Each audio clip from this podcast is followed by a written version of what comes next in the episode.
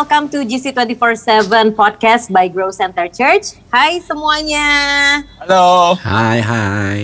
Hai Kak Faldo dan Halo. kita hari ini kedatangan tamu yang spesial banget nih newlyweds ya dok ya. Iya. Suruh nyanyi Ada- dulu gimana ya? Gimana gimana? Suruh suruh nyanyi dulu. Kalau kita Boleh, mulai boleh, podcast boleh, dengan boleh. present worship gimana kan? Kita datangnya WL nih dua-duanya. Boleh nggak kalau Bener bener bener bener. Biar kali ini podcastnya agak berbeda gitu ya. Heeh. Ada siapa sih kita? Ada doa siapa ya. sih? Jadi podcast Welcome. Joy dan Sandra. Halo Hey. Joy Sandra. Hello. Terima Gimana kasih dong sudah cerita dong sebelum kami. kita mulai rasanya akhirnya menikah. Mm-mm. Akhirnya menikah ya senang ya. Generik banget ya nih jawabannya. Generik banget. Agak, agak kurang seru ya Spesifik jawabannya. dong, cerita dong. Gimana nih? Aduh, dominan gue kalah ya, nggak bisa ngomong gue kayak gini-gini. Gimana dong San?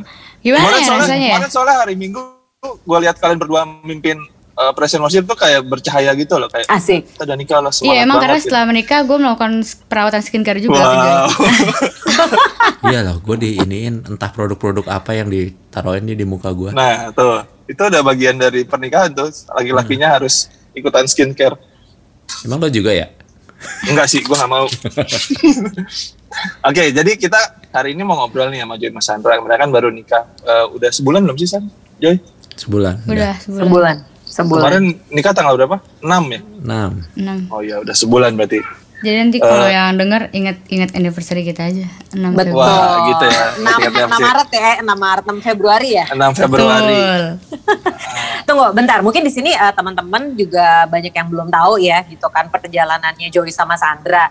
Tapi kalau misalnya di Grow Center sih semua orang pasti tahu lah ya. Tapi boleh diceritain dulu nggak, eh, Joy sama Sandra ini kalian tuh berapa lama sih pacaran?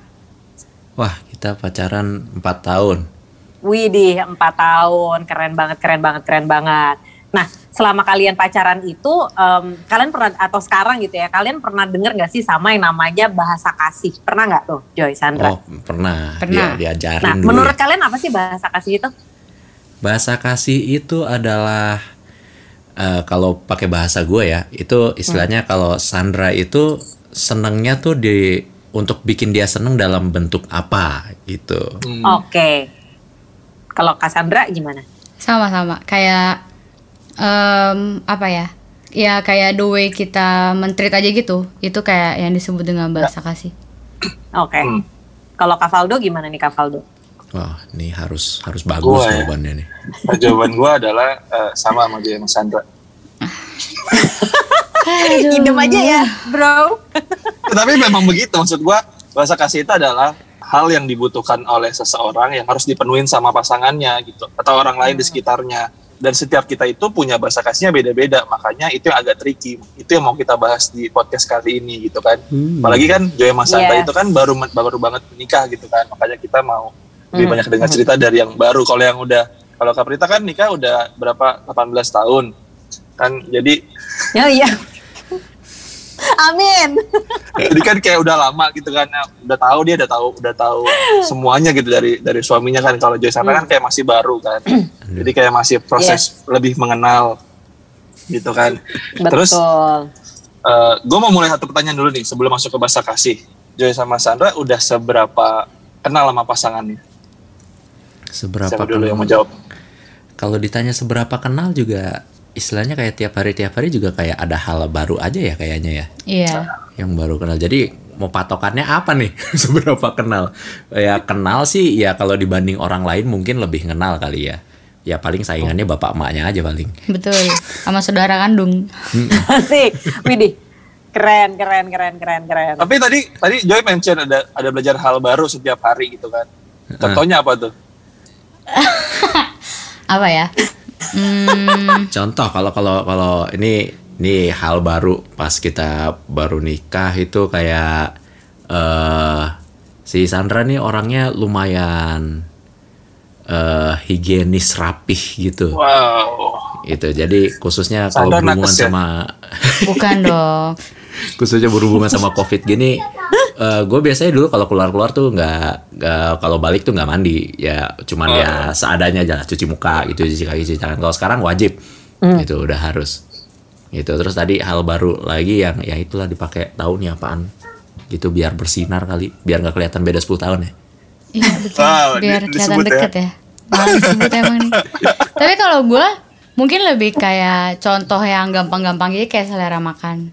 Yang karena kan nggak dia dari dulu kan nggak pernah makan bareng gitu kan. Eh, maksudnya nggak pernah 24 jam bareng gitu. Nah pas lagi udah tinggal bareng gini kayak gue kira dia nggak suka tapi ternyata kayak eh, suka kok malah suka banget kayak gitu-gitu sih paling hal-hal baru yang kayak oh jadi ada pengetahuan baru setiap hari ada aja yang baru kayak gitu Hmm. Kalau dari Kak Prita gimana? Wow, oke oke oke.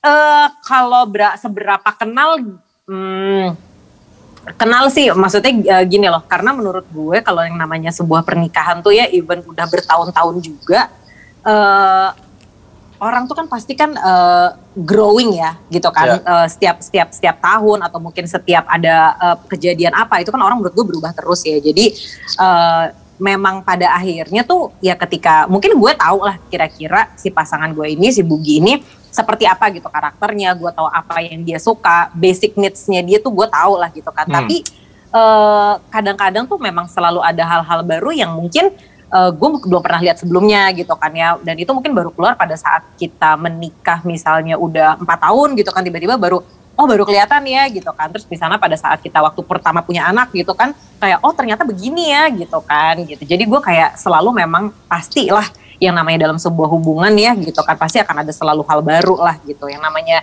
kita ke orang tua aja orang tua juga mungkin makin menua makin apa juga. Mereka kan pasti kan jadi menjadi pribadi yang berubah gitu kan. Nah kita pasti kan harus adapting lagi gitu. Jadi menurut gue ya selama manusia hidup kita pasti terus saling belajar sih untuk kayak saling kenal untuk belajar untuk saling adapting one another gitu. Hmm. Tapi kalau menurut gue juga ya, waktu pas memutuskan untuk nikah ya, pasti ada perasaan yang gue udah kenal nih pasangan gue kayak gimana. Gue sudah, apalagi kalau kalau nih pacarannya sudah empat tahun, lima tahun itu. Gue lima tahun dulu pacaran dan gue di titik kayak ngerasa, ah gue udah tahu pasangan gue kayak apa. Tapi pas menikah, ternyata banyak banget karena karena yang gue tahu waktu gue pacaran adalah saat gue ketemu aja gitu. Waktu gue ketemu, misalnya siang seharian itu gue ketemu, abis itu kan udah gue ketemu. Tapi ketika gue hidup bareng, itu 24/7 gue ngeliat sampai kebiasaan kecil yang gue belum pernah lihat akhirnya gue makin tahu gitu.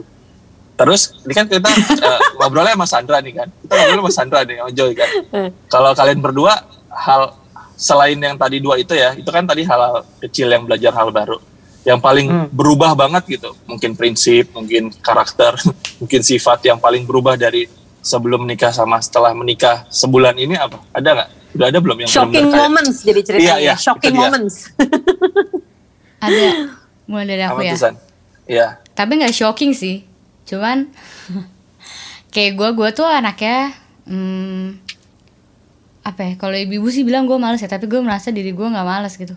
Karena gini gue tuh ketika gue melihat orang lain bisa melakukan hal yang gue pengen lakukan itu pasti gue selalu berpikir oh biarlah mereka yang melakukan itu. Jadi kayak sekarang nih kayak gue akhirnya jadi lebih sering masak. Habis itu Hmm. Eh, ya itu sih yang paling paling ini maksudnya kayak kayak pagi-pagi bangun kan Joy kerja. Terus kayak eh lagi ini kan kita kan lagi hujan terus jadi kayak dingin. Jadi kayak eh, harus Wow. masukin air panas. Nah itu tuh kayak kalau dulu gue pasti kayak ya langsung minta bokap gue kayak aduh apa minta air panas ya. Terus nanti kayak misalnya tuh bangun setengah tujuh terus kayak minta air panas sampai akhirnya jam tujuh kayak baru bisa mandi. Nah sekarang nggak gue yang di posisi bokap gue kayak oke dia harus berangkat jam segini berarti gue harus bangun lebih pagi untuk masakin air habis itu nanti baru.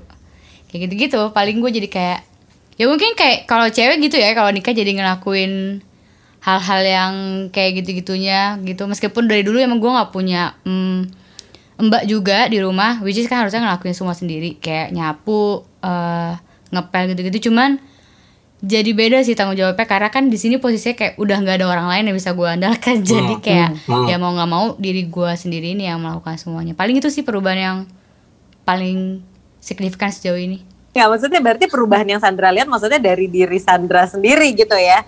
Ini keren banget loh karena menurut gue gini, biasanya kan yang kalau kalau kita ngomongin perubahan ya, biasanya positif or negatif ya. Menurut gue tuh biasanya kita akan ngelihat orang lain dulu nih gitu. Kita bisa kayak ngebacain orang lain, tapi kalau misalnya kita ngeliat ke diri kita sendiri tuh kadang-kadang kita kayak nggak sadar. Bahkan ada satu momen yang mungkin tiba-tiba pasangan bilang kayak eh lo kamu te- ternyata kayak gini ya ah masa sih gue kayak gitu gitu kadang-kadang suka begitu jadi ini keren banget sih gitu kan Sandra bisa menyadari oke oke lanjut lanjut lanjut terus kalau Joy gimana Kamu langsung jadi penolong yang baik ya. gitu ya. Ini alkitabiah sekali. Iya biar ini loh di di podcast nih gue kayak terkenal lo orang yang baik Iya, gitu.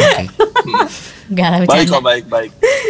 Kalau gue yang yang shocking shocking belum belum ada sih kayaknya ya. Soalnya eh, ya masih istilahnya sama zaman pacaran gitu udah udah dialamin lah.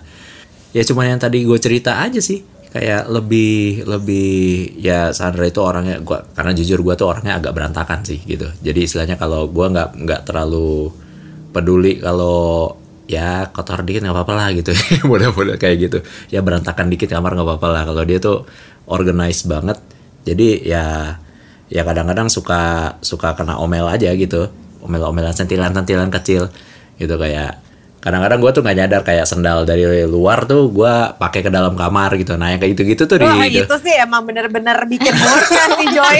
Nah, Gak usah kan. Sandra juga. Bener kan? Nah ya kayak gitu-gitu. Kalau gue kan istilahnya eh, kalau gue dulu ya udah kamar kan kamar gue yang yang gue yang gue apa sih yang rugi kan gue sendiri gitu nggak ada yang orang lain ngerasa. Sekarang kan kamar kan satu berdua ya. Jadi istilahnya gue jadi kayak mesti mikirin eh, ya ini nggak bisa nggak bisa kayak gini lagi. Soalnya ini akan berpengaruh pada bini gue lah gitu istilahnya kan. Jadi ya gue mesti mesti mulai belajar peduli kalau eh, apa yang gue bikin atau nggak bikin di di satu atap ini akan berpengaruh sama istri gue gitu Oke, jadi kalau gue boleh simpulkan perubahan yang terjadi adalah kalian berarti saling mendahulukan kepentingan yang lain gitu ya. Mm-mm. Daripada maksudnya kayak kebiasaan-kebiasaan kalian. Wow, ini keren banget sih. Oke, lanjut dong. Lanjut. Pertanyaan gue adalah ketika kalian ngalamin perubahan itu apa sih yang kalian rasain? Tadi misalnya Sandra jadi lebih harus melayani, Joy jadi lebih harus mikirin istrinya, apa yang dilakuin harus lebih mikirin istrinya, dampaknya apa. Ya kalian rasain ketika harus mengalami perubahan itu dan adaptasi dengan perubahan itu apa yang kalian rasain? rumah tangga yang harmonis Alah. Wow. ya ya ya istilahnya kan eh, nggak jadi jadi kalau bahasa gampangnya sama-sama enak gitu kan kayak eh, supaya selain buat menghindari konflik gitu kan konflik-konflik yang nggak perlu kita juga ya akhirnya belajar gitu belajar untuk ya bener yang tadi dibilang eh, kita belajar untuk memperhatikan orang lain selain kita lah gitu istilahnya. Kita juga ada diajarin gitu dulu kayak jangan nuntut lah gitu. Karena eh, ekspektasi ya ekspektasi Iya. itu yang bikin yang bikin kita kayak yang capek sendiri. Kita menuntut ya kenapa sih bini gua nggak kayak gini? Kenapa sih suami gua nggak kayak gini? Tapi lebih fokus untuk ke eh, belajarlah untuk selalu memberi gitu Kewajiban. Heeh, jadi kewajibannya ya untuk melakukan kewajiban lah, gak usah minta-minta hak-hak kita gitu. Gua kan suami, gue mesti diginiin kayak gitu. Tapi lebih kayak mikirin, oh dia istri gua, gua harus kayak gimana ke istri gua kayak gitu. Kita juga baru belajar banget sih. Itu kayak sebelum sebelum, Sebelum nikah. nikah. Hamin tujuh itulah. Mm-mm. Maksudnya Lanjut. belajarnya tuh dari mana? Belajar kita pertama waktu itu ada di tunangan, di tunangan dikotbahinnya kayak gitu. Jadi Iya. kayak Oh, pendeta- ah, pendetanya tuh ngomong kayak- kita tuh nggak kita nggak pernah ribut mulut gitu. Iya. yang dia ngomongnya gitu. Terus dikasih aduh lupa lagi firmannya di mana tuh ya.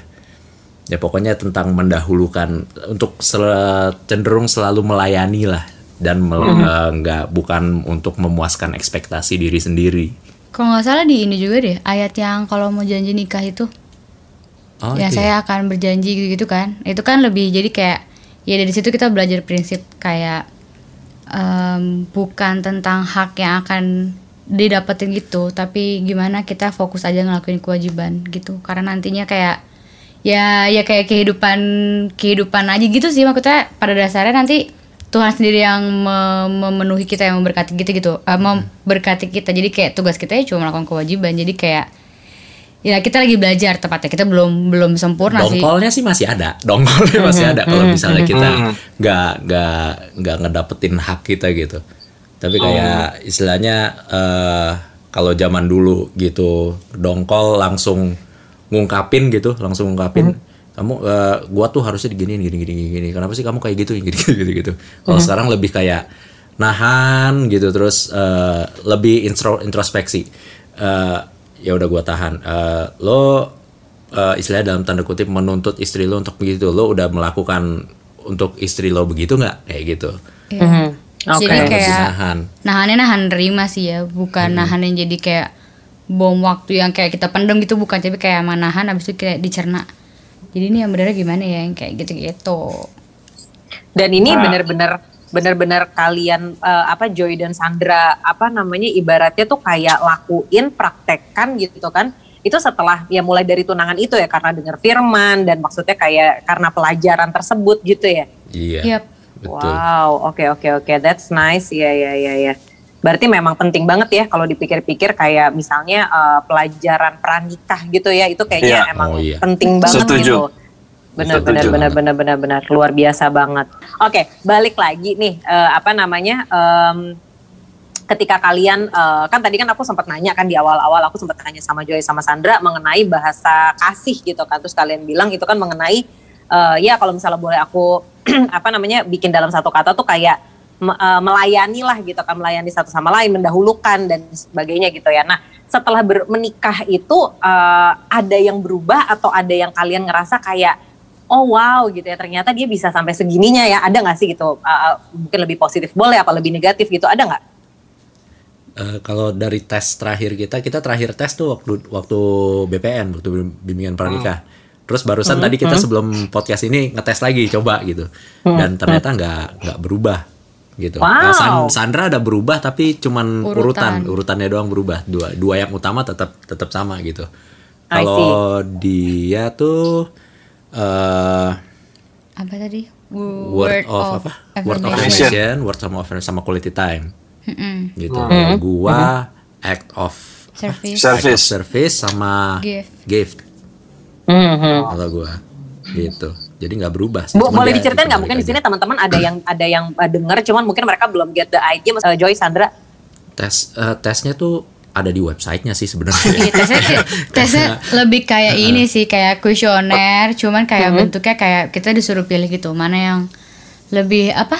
Ah, Oh berarti meaningful, lebih- lebih mana yang lebih buat berarti gitu buat kita. Nah nanti kayak oh I see. Ya kayak tes tes psikologi gitu ya kayaknya, ya kepribadian psikologi sih, kepribadian nanti jadi kayak ada scoringnya gitu. Iya. nanti oh oke. Nah dari sana kalian berangkat untuk misalnya kayak mengkoreksi diri sendiri gitu ya Iya. Hmm. Hmm, oke Iya. nice nice jadi nice, ya nice, ini nice. ya maksudnya kayak yang tadi kita sebutin semua sih maksudnya Hmm. setelah tahu bahasa kasih jadi kayak eh tahu berarti kebutuhannya nih apa Kayak jadi yang perlu harus ngapain Sandra nih biar dia seneng. iya gitu oh I see bisa ngasih apa biar Oke. gue seneng. Tuh. Karena kadang-kadang suka nggak nyambung kan. Mhm. Jadi jadi ini teman-teman kalau misalnya kayak belum tahu kan bahasa kasih itu ada lima sebenarnya. Gue tambahin ya.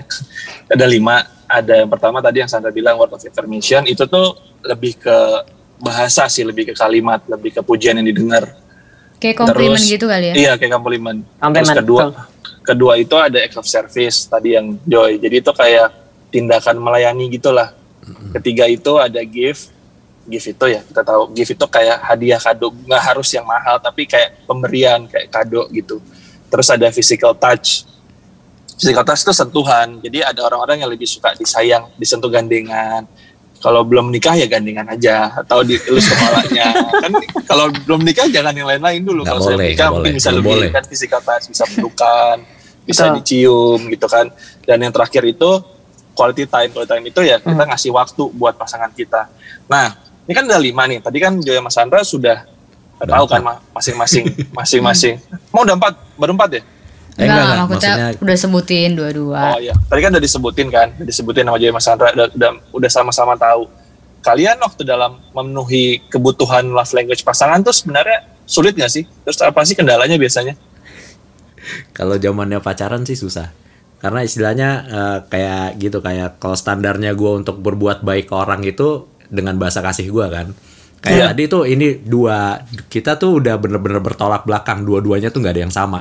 Gitu. Iya. Jadi istilahnya kalau gue berbuat baik dengan standar gue gitu kalau gue uh, act of service kan jadi kayak gue bantuin dia ngapa-ngapain gitu istilahnya dalam tanda kutip tuh gak mempan sama dia gitu terus kalau gue apa tadi satu lagi oh, gift gitu kasih uh, hadiah gitu uh, ya seneng tapi Nggak nggak seberapa. seberapa senengnya gitu dia tuh kayak harus bener-bener makanya dulu tuh waktu pacaran tuh paling susah itu adalah apalagi habis pandemi ya untuk menuhin quality time-nya dia. Waduh, itu susah banget. Kita nggak boleh ketemu, kita mau jalan-jalan ke mall nggak boleh gitu kan. Nah, itu paling susah untuk di situ. Jadi kayak dulu tuh ngakalinnya ya ya pacaran di rumah gitu.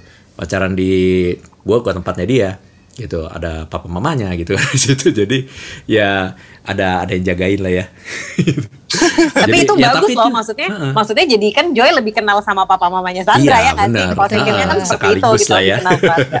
jadi nggak nggak cuman PDKT sama Sandranya sama mertua juga gitu Iyo iyo iyo Bisa, benar benar benar. Iya gitu. Jadi eh, yang dulu sih ya gitulah. Jadi eh, effort lah. Kita mesti effort karena apa yang kitanya eh, apa yang gua nyaman sama apa yang gua senengin eh, nggak nggak mempan sama dia ya. D- Jadi balik lagi ke yang tadi. Gua harus eh, memprioritaskan dia untuk membuat hatinya senang itu dengan bahasa kasihnya dia itu juga itu kita eh, gua dulu sih dulu dulu pernah berantem zaman zaman pertama pacaran gitu tahun pertama gue diajarin ka- bahasa kasih ini sama Pastor Doni gitu.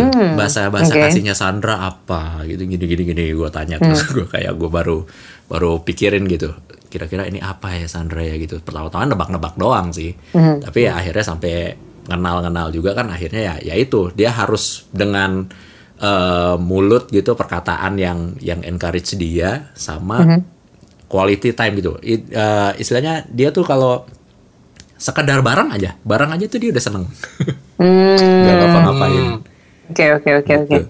Kalau kendalanya gue, ya sama sih maksudnya karena gue anaknya word of affirmation itu jadi kayak bawaannya gue malah ngasih komplimen terus gitu. Iya. Padahal ternyata kayak oh eh, karena gitu jadi berapa kali gue ngomong sesimpel gue ngomong I love you aja ke dia tapi kayak dia nggak balas atau dia balasnya kayak misalnya gue ngomong gue, ngomong. I love you tapi kayak dia ngomong lagi I love you tuh maksudnya kayak di intonasi yang sama terus kan ya maksudnya ibaratnya kalau emang lo kayak gue anak-anak yang word of affirmation itu kan pasti akan eh, apa ya ngomongnya tuh lebih pakai hati. Nah itu kan kalau dia kan emang kayak ya udah ngomong aja ngejawab kan. Nah itu tuh gue kayak dih kok lo gitu sih? Yang kayak gitu-gitu. Tapi kayak eh, setelah dipikir-pikir oh iya iya aja ya maksudnya kenapa dia ngomong kayak gitu? Karena itu bukan sesuatu yang meaningful buat dia. Dia lebih lebih meaningful kalau dia ngelak apa ya ngelakuin tindakan-tindakan gitu. Nah kendalanya ke gue sekarang pas udah nikah mungkin lebih kayak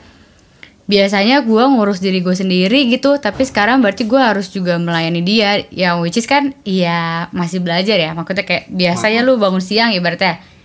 Terus sekarang lo jadi harus bangun pagi eh, untuk bantuin suami lo itu kan kayak ya nggak gue nggak bilang kendala sih cuma mungkin gue bilangnya proses kali ya proses buat gue sendiri kayak gue jadi harus put more effort yang emang bener-bener kayak tenaga yang kayak gitu-gitu. Makanya Joy setiap setiap hari sekarang bawa bekal ya ke kantor ya. oh Bawa jelas. bekal sekarang.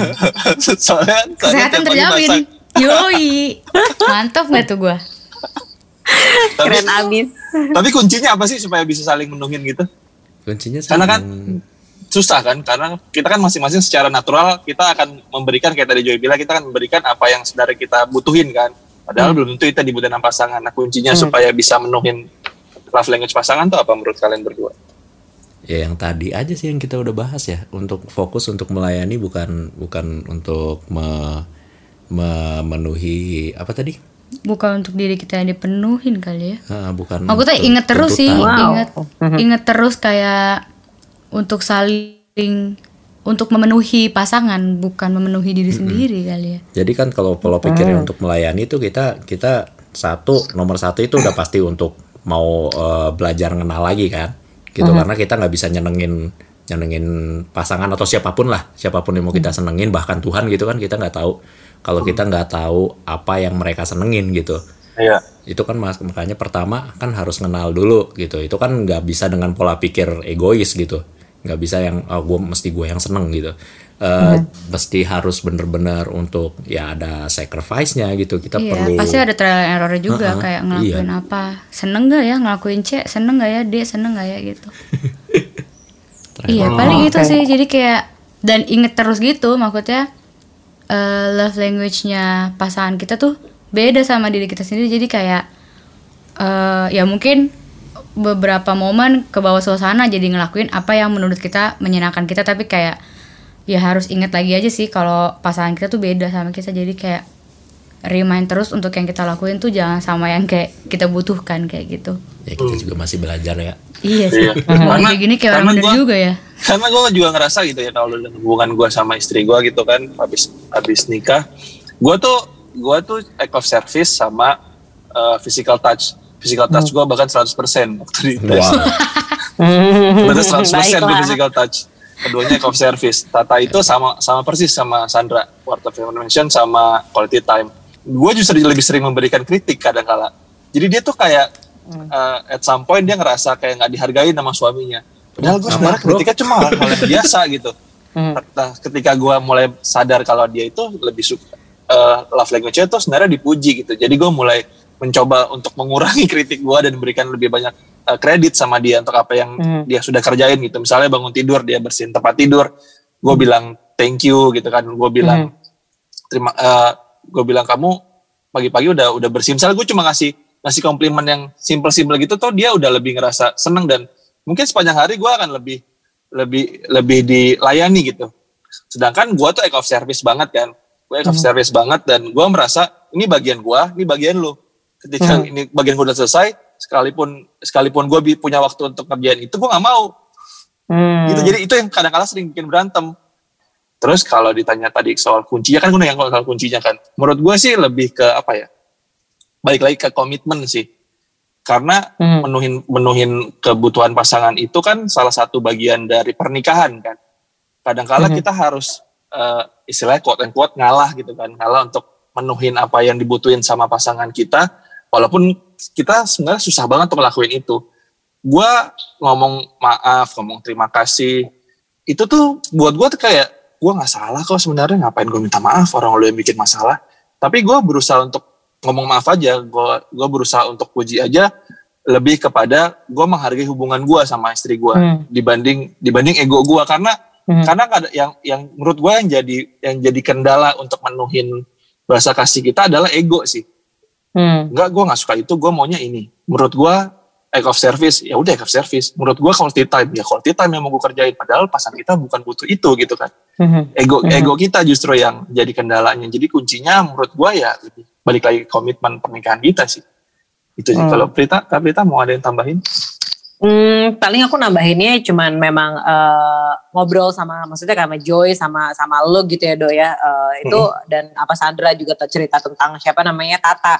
Buat gue tuh mungkin yang karena pernikahan gue udah ya dibilang lama juga gue nggak bisa bilang itu lama lah ya. Tapi maksudnya kayak udah lumayan kadang-kadang eh, ketika kita eh, memasuki umur pernikahan terus mungkin juga eh, udah punya anak juga gitu kan ya. Ya. itu tuh kadang-kadang tuh memang eh, apa ya melakukan bahasa kasih ataupun eh, secara otomatis menyadari bahasa kasih eh, apa kita sama pasangan itu kadang-kadang memang suka kayak kelewatan gitu. Karena terlalu apa ya kadang-kadang kita udah terlalu kayak kayak gue gitu kan sama Bugi gitu. Kita tuh udah udah terlalu sibuk sama urusan masing-masing. Iya. terus kalau misalnya ketemu kita tuh udah mikirin Carla dan ketika ngobrol sekarang gue tuh baru sadar oh iya ya gitu. Gue diingetin sama banyak hal lagi karena udah kayak kita selama ini udah kayak yang ya mungkin eh, gue sama Bugi tuh modelnya kayak ya udahlah gue udah tahu Bugi begitu dan gue dia udah tahu gue begini gitu kan. Jadi kita kayak udah otomatis udah tau lah mesti ngapain gitu kan. Tapi sebenarnya memang lebih baik lagi dan akan sangat baik sekali gitu kan. Kalau misalnya kita tuh tetap harus punya eh, maintain a quality dengan pasangan dengan tahu ya tadi bahasa kasih yang pasangan tuh eh, pasangan kita tuh seperti apa dan pasangan kita juga mengerti bahasa kasih yang memang sebenarnya kita tuh eh, orangnya seperti apa tuh kayak emang harus tahu banget sih. Wow, this is very good ya. Dan mengingatkan juga mungkin buat teman-teman di luar sana yang mungkin udah mulai memasuki masa-masa pernikahan yang udah lama gitu kan yang udah kayak Mm-mm. terlalu busy. Terus ini sih yang menurut gue kadang-kadang mungkin bisa kalau kadang kita kita ket- suka ketemu gue sih gitu suka ketemu sama beberapa temen lama gue yang udah married lama terus gue suka tanya mereka kayak jawabannya gini eh ya gitu deh gimana sih namanya pernikahan? Nah dengan kayak begitu kan berarti ketahuan ya gitu kalau pernikahannya tuh udah Ya, kayak mungkin udah mulai hambar udah mulai kayak wah ini pasti ini kasihnya udah mulai berkurang gitu. Nah balik lagi berarti kita harus kembali ke love language tadi sih gitu Hmm. gitu aja Kalau- sih Kalau menurut Joy Mas Sandra, jadi seberapa penting kita untuk mengetahui love language pasangan dan kenapa? Apa dampaknya maksudnya untuk kita tahu pasangan kita, uh, love language pasangan kita? Sangat sih, sangat penting. Sangat apalagi penting. khususnya ya khususnya kalau emang lo eh, pengen menyenangkan pasangan lo itu. Kenapa jadi serak suara gue Ya, eh, Agak tegang berarti ya. Takut salah. Iya jadi eh, ya kayak yang gue cerita tadi, istilahnya lo kalau mau nyenengin seseorang lo nggak bisa nggak bisa dengan eh, apa ya nggak mengenal mereka gitu. Karena ya itu kayak yang gue lakuin ke Sandra dulu jadinya tulalit gitu. Istilahnya nggak mempan sama dia bahasa kasih kita gitu Eh, nggak usah bahasa kasih lah. Istilahnya kayak eh, memberikan sesuatu atau me, me- ya ngapain aja lah gitu. Kadang-kadang tuh eh apa ya buat kita tuh kita udah melakukan yang terbaik padahal